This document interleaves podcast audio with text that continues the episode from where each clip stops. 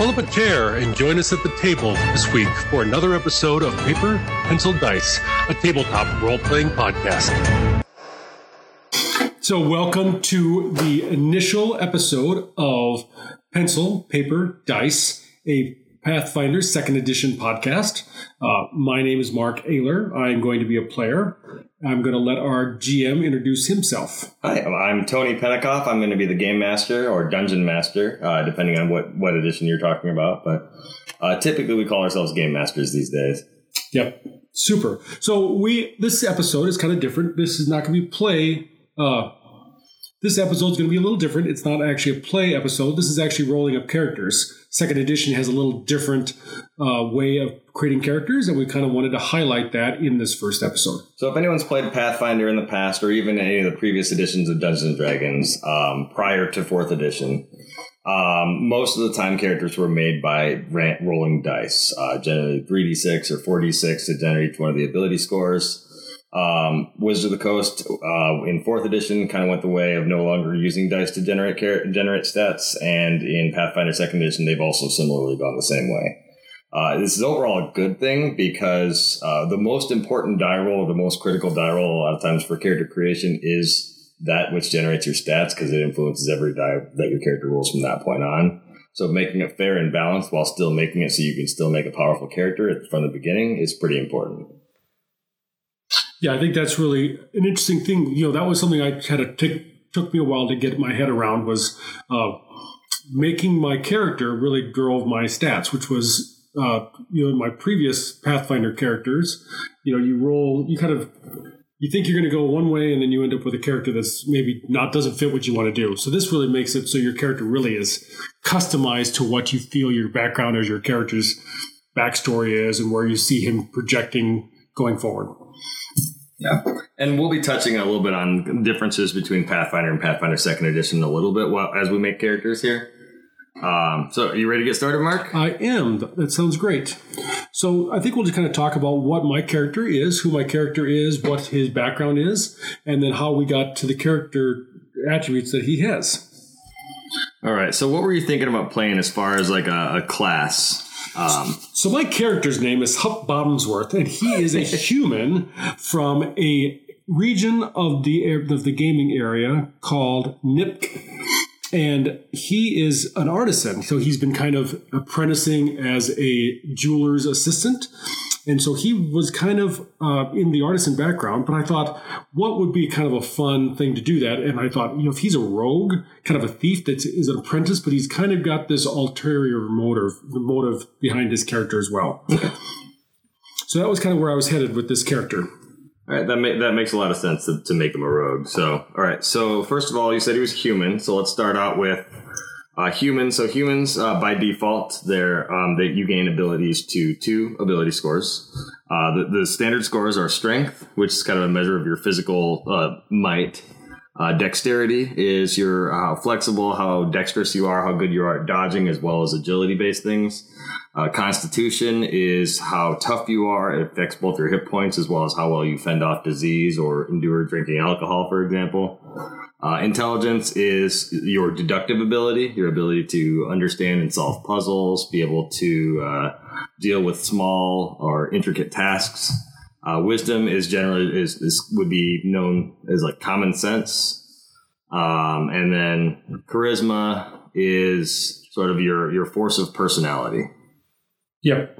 So because I'm human and because I'm kind of a rogue, I thought really dexterity and intelligence were the most important for my character there. That makes so a lot of sense. I yeah. will take plus two in both of those. All right. So also that's kind of weird because everything starts with a base of ten, right? You just kind Correct. of start off as just normal. Yeah.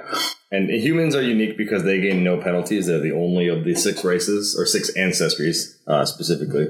They did they did change. Uh, they, they no longer call them races. Uh, they call them ancestors. It's a minor tweak, but it it does make a lot of sense um, because they, there's a lot of sub uh, ethnicities within each each ancestry, so it didn't make sense to call them races to you know to indicate that. Um, yes, so when you when you select it, you choose a bonus to uh, multiple um, one or more ability scores for each option. There's four phases. Uh, the first phase is, is the racial one, the one we just covered. Then you go into your background. This is, uh, as Mark had indicated, this is his, uh, you know, the, the, um, uh, artisan experience that he has, and then the third is your class specifically gives you a bonus. And then lastly, uh, you gain a bonus to four ability scores across the board. Each one gives a plus two to your ability scores, and you can you because there's only four of them and two and plus two for each. The most you can ever get an ability score is eighteen. Right, and and to kind of reiterate of something that Tony said, because I'm, I took picked human because I didn't want to take a penalty because my gameplay really is going to be my penalty as we kind of go forward. You'll see this in, up, in upcoming episodes, obviously. So I, you know, I took the artisan, so that allows me to take a. Uh, I think I get text, I get intelligence for one. Intel. Well, you have an option of intelligence or strength, and then you get one of any one other. Right. So because I wanted to kind of double down that thief, that rogue, that road direction, I kind of took intelligence and I added one to dexterity. My thought was that he's an artist and he uses his hands a lot, so why wouldn't he be more dexterous? Yep. And then uh, you also gain the specialty craft uh, skill feat as well. Right. That's that's right. Specialty crafting. So we'll, we'll cover that later when we get into the skill feats. Um, and then the other thing that you gained is the crafting skill. You gain one in that, one you get trained in that. You also get trained in guild lore. Right. So you want to make note of both of those. Yep, and I've got that both noted. All right. And then next is your class, um, which is rogue. So by default, they have, they can always choose dexterity, but there are three different ones that they can pick between based upon your what's called your rogue's racket. There's there's three different types of uh, every class, with the exception of I believe two, uh, has essentially like sub versions of the class.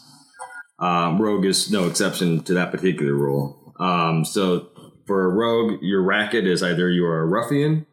Um, this is probably best in, uh, is like a, a strong arm or a, like a, a you know I don't want to, the the term thug or sort of a brute type uh, term would would would uh, come into play there. Um, they they they define it as an enforcer or a highway bandit, um, but also they say that you can go in the opposite direction. Say you could be a noble who bullies others. Um, but typically they tend to be more strength focused. Um, the next one is the scoundrel. This is your fast talking. Uh, person who kind of uses their silver tongue to avoid danger and escape tricky situations. Um, and they're kind of more the uh, charisma based one. And then the last is the thief, and this is your more agility based one. Um, this is the one. Uh, their their main ability is that they get to add their dexterity to their damage instead of strength. Um, so you get your you, you get to choose one of those three options, and based upon which option you choose, that determines what ability score your class adds to. Right. And and I really kind of went back and forth on this. I kind of like the scoundrel and you know, I was thinking, you know, he's he works with the public a lot. Maybe he's trying to convince someone to, you know, sell at a low cost or he's trying to trick someone to you know buying something they don't need, something like that. So I really struggle between this the scoundrel and then also the thief. So the thief, I really like the idea of the, the dexterity modifier on this on the damage attacks because I didn't have the strength, right? The strength on melee attacks yeah, yeah, yeah. The strength on the melee attacks, he doesn't get that because he has a not really anything's going in that direction for him and his abilities. So being able to add the the dexterity modifier, I thought was a good way to go. So I ultimately ended up just as a rogue thief versus a rogue scoundrel. But that was a hard choice for me to make. That was kind of, you know, I wish I could just pick both of them. Okay, actually, can I? Can I just pick both? No. Oh, all right. No. Well, fair you enough. have to pick one or the other. That's fair. So ultimately, so, so you said you're going with thief. Is that correct? Yep. So with with all those different with all those picks that I had, then I end up with uh, I thought a pretty rounded character, a really good, strong rogue character because he has a high dexterity. He's got a good intelligence, so I think he's got um, Pretty good there. Yeah. yeah. I think I think everything was pretty good there. So So okay, so then so then yeah, so thief, thief ultimately adds plus two to dexterity. So then the last one is you get four or you get four different ability scores. You get plus two to, to each of four. Yep, and I kind of spread that across uh, charisma and uh, constitution, and then obviously I double down again on dexterity and intelligence. So Makes sense. So your lowest scores ultimately are going to be your strength and wisdom, which honestly makes sense for your, for the character concept you you propose. So Right. that, that works well. So then the next part that we have to do is we have to choose all the different feats. Um, and, and that is one of the interesting thing about Pathfinder Second Edition is that they've split out what used to be different character abilities and, and lots of different things that you're getting along the line for your character uh, have all been split out into feats, giving a lot of customization. Some people have complained about uh, Pathfinder calling it Feat Finder. Um, but there are a lot of feats to select from, but that is kind of how you build your character class abilities. Yep, and I and I thought this this was kind of a this was kind of a this was challenging too because there's you know it's it's a new it's a new system, so you're like there's lots of well, what would this look like or what would this look like? And but you know it did the book actually was written in a way that laid it out fairly well once you kind of got the gist of how it was laid out. You know i think Absolutely. it makes, it makes it makes some sense. I think they they should be credited for that uh, the layout of that book. You know takes a little bit of ramping up but then once you get it it's kind of makes a lot of sense. Absolutely. So, um, are you ready to dive into feats, or did you sure let's anything jump in there. All right. So, first of all, your feats um, for humans, you'll gain uh, one ancestral feat or ancestry feat. yep um, but also based on your human heritage. I, I don't think we actually covered that one. So there's there's four different human heritages. I, that, that is one thing I forgot to cover early on. So every race has sub races, or I'm sorry, every ancestry has sub ancestries, I should say rather.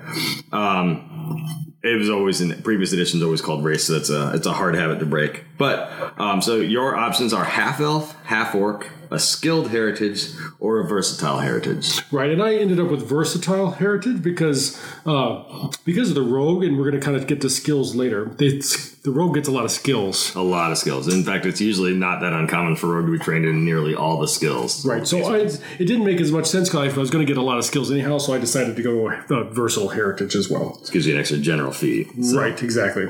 All right. So, but your ancestral feat, um, I think we talked about this a little bit earlier. Um, Mark and I, just to, to, for full transparency, we've discussed a little bit. So he's kind of gone done, gone through and done some research on which feats he wants to pick. So, which one did you choose for your ancestral feat? My ancestral feat is uh, I had I had specialty crafting, so I went with subtle.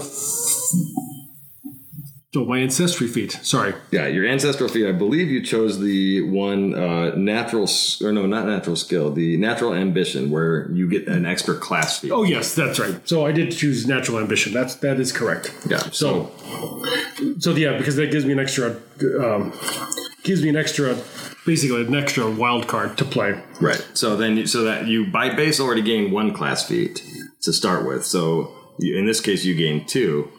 Right. So I had specially crafting artistry, and so then I picked up uh, a class, a class feat of subtle theft. I think that was your skill feat. No, that was my skill feat. Let me re- let me restate that then. uh, let's see. Oh, so I yeah I picked up I picked up uh, uh, twin feint was my second class feat. Looking at my character sheet, the, the, they like to put the feats all over the place. So They do. I was, I was trying to figure out exactly where I was at. So yes, I picked up twin Feint as my uh, extra class feat from my human heritage of versatility. Yep. And twin twin feint. What it, what it's it's based around being a dual wielding uh, attacker. So you it's it's it's a two weapon attack. Um, if you have the the Pathfinder Second Edition uh, core book, by the way, this is all on page one eighty three.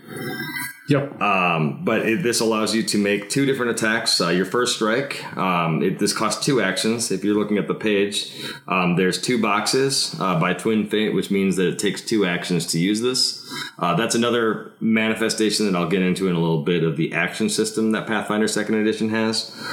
Um, but Twin Feint gives you the ability to, when you attack with the first one, when you attack with the second one, they're considered flat footed against the second attack, which allows things like the Rogue Sneak attack to take effect. Right, and because I used my dexterity to, to do double dam to do extra damage, I thought that made a lot more sense for me. Right. And then what was the other class feat you chose? So the class feat, because my class was then nimble dodge, which allows me to, uh, if I can see, if I can see the character that or the, the creature that attacks me, um, I get to definitely dodge out of the way, giving me a, an ex- in essence, a plus two to my act, my AC. And that is a react. Um, so Right. so it's not always active. He doesn't always get the plus two. He gets once a turn. He can take an additional plus two against one single attack. Right, because it's a reaction, and you only get one react. That, that, that, that which is bummer because I'm super super nimble. I should get like multiple three four reactions really, but you know I guess we have to play within the rules. Unfortunately. So next up was your skill feats. So you already gained the, the subtle craft or the uh, not not subtle craft special specialty crafting uh, from your background um, of artisan, and then you get another one because rogues. Normally, you only gain a, skill feat at second level. Rogues gain a skill feat at every level, so uh, including first level. So, what did you choose for your first level rogue skill feat? I picked uh, subtle theft, which allows me to kind of do a little more. Uh, thieving around, right? Yeah, So it- I can I can kind of uh, yeah. Pick up additional, uh, or I guess it makes it hard for people to recognize the fact that I've been Correct. So it gives a it gives a negative two penalty whenever someone is attempting to detect using their perception the the, the theft that you are making. So if you're stealing something off something off of them, it's a two a two higher additional perception for them to try to notice that you did that. Right. Um, additionally, if you are concealed, uh, such as like if you're already hiding through, due to the stealth skill, uh, this gives you the ability to um, to, to if you made a distraction first before you tried to steal with them and they don't notice you that they don't even notice that you were there in the first place it doesn't break your hiding Right. Yep. So uh, I will be very good at distracting people. and then the last thing that you gain because you chose that that versatile um, ancestry for human is you gain an extra general feat. Standardly, again, you only gain a general feat at third level for your first one, uh, but you gain an additional one at first level due to your human heritage. Uh, what did you choose for that one? So I picked incredible initiative, which actually gives me will give me a plus two to my initiative. Uh, I thought with the plus with all my dexterity, and I thought, and you know, why not have a little better initiative? Uh, act first, get rid of all the bad guys before they get to do anything. One of the interesting things about an, an initiative in Pathfinder Second Edition is your initiative is actually the same thing as your perception. Uh, so your perception bonus goes to your initiative. So in Mark's case, I believe he has a, fi- a bonus of five to his initiative because rogues are experts. So they gain. There's trained, expert, master, and legendary are the four classifications. Uh, trained is a plus two, expert's a plus two, and then later on, master and, and legend are also plus two. Uh, but as an expert, he gains plus four, and his level is one, and he has a wisdom modifier of zero. Adding all that all together, that gives him five. However, for the purpose of initiative, he has a seven because he has the uh, sup- superior initiative. Uh, what was the name of that feat exactly? Uh, and it is uh, incredible. Incredible initiative. initiative. So he has incredible initiative, which gives him the ability to have two higher when he's rolling for initiative. So there's that. The next thing that we need to cover is skills, and we kind of got into that a little bit here with uh, talking about the trained, expert, master, legendary. Uh, so um, rogues gain a lot of skills. So you already had three to start, or four to start with, rather, because you had your crafting and guild lore, which came from your background. Right. You had thievery, which came from your class. Right. And I thought I got another one from my class as well. I'm Uh, no, thief is the only one of the three rackets that only gives one. oh, that's right. That's right. Um, so you got so you gain one from your background, one from your or two from your uh, two from your background, one from your class. Um, right. and then also rogue itself gives pl- gives stealth additionally to everyone, no matter what your racket is. right.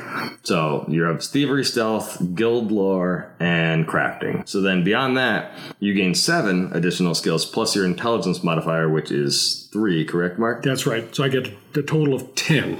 10 above and beyond those three those four that he has to start with So that was basically I just took as many as I possibly could. i think well so you took two additional lores Yep, I took two additional lore. I took art lore, and I also took I had guild lore, and I took um, uh, took art lore and there was another lore you took i thought no, I, I think I stuck with oh, you stuck with art lore well, art lore, and I so I've got art lore and then guild lore. That's right. so perfect so you have art lore and guild lore and then at that point because of the remaining skills outside of lore um I think you. all- I think the other one that you were talking about was scribe lore. Oh, that's right. It was scribe lore. You are So exactly scri- right. Yeah, he took scribe lore and art lore, so that's two of his ten. And then of the remaining, he pretty much looked at him and more chose what he skills he didn't want as opposed to That's did. really what it came down to, right? And so I did not take athletics. I did not take medicine or nature or occultism. or arcana. Or Arcana, right? In Arcana, the the the niche, the the base sheet was kind of a um, uh, Yeah, it's a little bit difficult because he has three lores, but there's only space to write down two. So we, we crossed off Arcana since I was also intelligence based, and you know crossed that off and made that into art lore Yep. uh, on his physical sheet. yep, Um, all right, so we have our feats, we have our skills, we have our class, our ancestry, and all our options therein. So, the, really, the last thing we need to worry about for character creation is your equipment. right, So, uh, if any, again, if anyone has the book, it's on page 289. Um, is kind of the, the base starting class kit. Uh, that's kind of what we went with. Um, those who, those of you who are playing Pathfinder Second Edition for the first time, this is what I would recommend. This gives you a good basis of what equipment you start with, how much gold you have left over. So, by um, to explain the the weight system here in the in the equipment system. So, items and currency and stuff like that is actually measured in silver pieces predominantly over gold pieces. It focuses very much on silver. It does delve it a little bit into copper and gold but it kind of focuses it mainly around silver for a lot of things. So to give an idea there's there's platinum gold silver copper. So if you think of a silver piece as your baseline uh, it takes one silver piece is worth 10 uh, copper pieces. Uh, 10 silver pieces worth one gold piece and 10 gold pieces is worth one platinum piece um, but you start with 15 gold. Uh, for rogue, by default, it get, lets you start with leather armor, a dagger, a rapier, an adventurer's pack, which I'll cover what that is in a moment, a climbing kit, and a sheath for your rapier. And additionally, it recommends for an additional three gold, that you can take a set of thieves' tools. Which, if you're going to be doing a lot of disarming or lock picking or stuff like that, I strongly recommend taking that as well. yep, Now that get, that leaves without the thieves kit, that would leave you with nine gold, silver, or nine gold, six silver left remaining. Uh, with the thieves kit, that would give you six gold, six silver remaining. right, Um, they don't measure weight. This is the first system that they do not measure weight in pounds, but they measure in bulk. Um, so everything has so many points of bulk, and you have, you can carry so many points of bulk based upon your what you what you have. So there's also light. Uh, once you, if something is so small that it wouldn't take up one bulk, it's listed under bulk as an L for light. Uh, what that gives is that it says if you have 10 things with a weight of light, it equals one bulk. Um, and ultimately, your bulk, but as I said, your your maximum bulk is based upon your strength, which we I don't believe we've calculated that out yet on your character sheet, so we won't worry about that here until it comes up. But you're far below your maximum range anyway. right. Yep, I have a bulk of four right now, and I think I can. I think my encumbered starts at five because my strength is so low. Yeah. And I think the base is five. You know, I can maximum I believe that's correct. Yeah. My maximum is ten, so I'm still unencumbered, but uh, I'm getting I'm approaching. You're not right? far away from it. Not far away. Yep. All right, so um, that kind of gives us the, uh, the the baseline of your character sheet here. So that is, uh, what was your character's name again? My character's name is Hup. Sorry, Hup Bottomsworth. Hup Bottomsworth. All right, so Hup.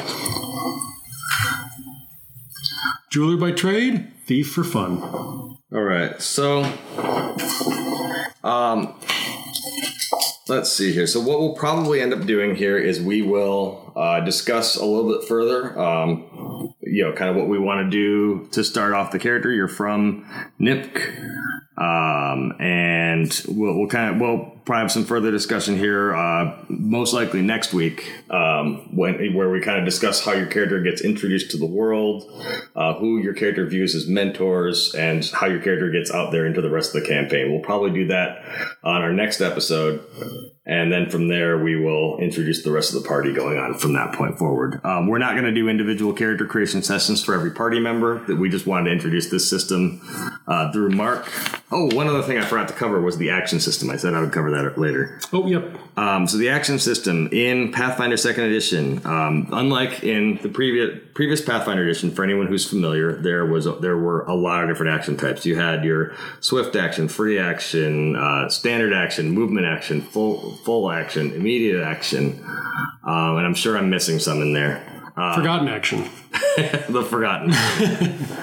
um, but uh, in here, you have pretty much two types. You have your reaction and your action.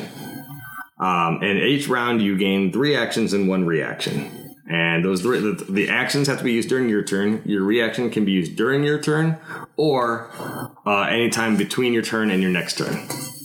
Um, so that gives you the ability to say if, if you can you can take an attack, you can take three attacks if you're standing still, even at first level. Um, or if you want to move, you can move three times. You can move twice and take one attack. You can move once, take two attacks. Um, every attack you take beyond the first does give you a stacking penalty. So that's similar to how the multi attacks worked in previous editions. You know, if you swing each each round represents only a few seconds. So the more times you swing your weapon frantically within a few seconds, the less accurate you're, you're progressively going to be. Um, but there's there's no restriction on taking multiple attacks even at low levels versus high levels. Uh, I know that was one of the points of frustration of a lot of players, especially when you get higher up in levels and you sometimes have two, three, or even four attacks in a round. Um, if you move more than five feet, you only get the one attack in, in previous editions of Pathfinder. Whereas in this one, I could move and still take two attacks, whether I'm level one or I'm level 20. Um, it, it, it tends to, or at least in my mind, feels more realistic as opposed to moving and only getting a single attack in a, during during a move, even if it's only ten feet. Um, so that's my perspective, but I kind of wanted to cover that because when we talked about um, the marks, or I guess Hup's um, twin feint, the fact that he had, it cost him two actions to use that that feat, so that's two of the three, and that gives one attack with each of the weapons. Right, right. So, um, yep. So anyway, so uh, as I said, you can you can take us out here, Mark. But we're we'll get together next week. We'll do we'll in- introduce Mark to the world, and from there we'll then progress forward and introduce to the rest of the party, and we'll introduce you to the rest of the players in the game next time.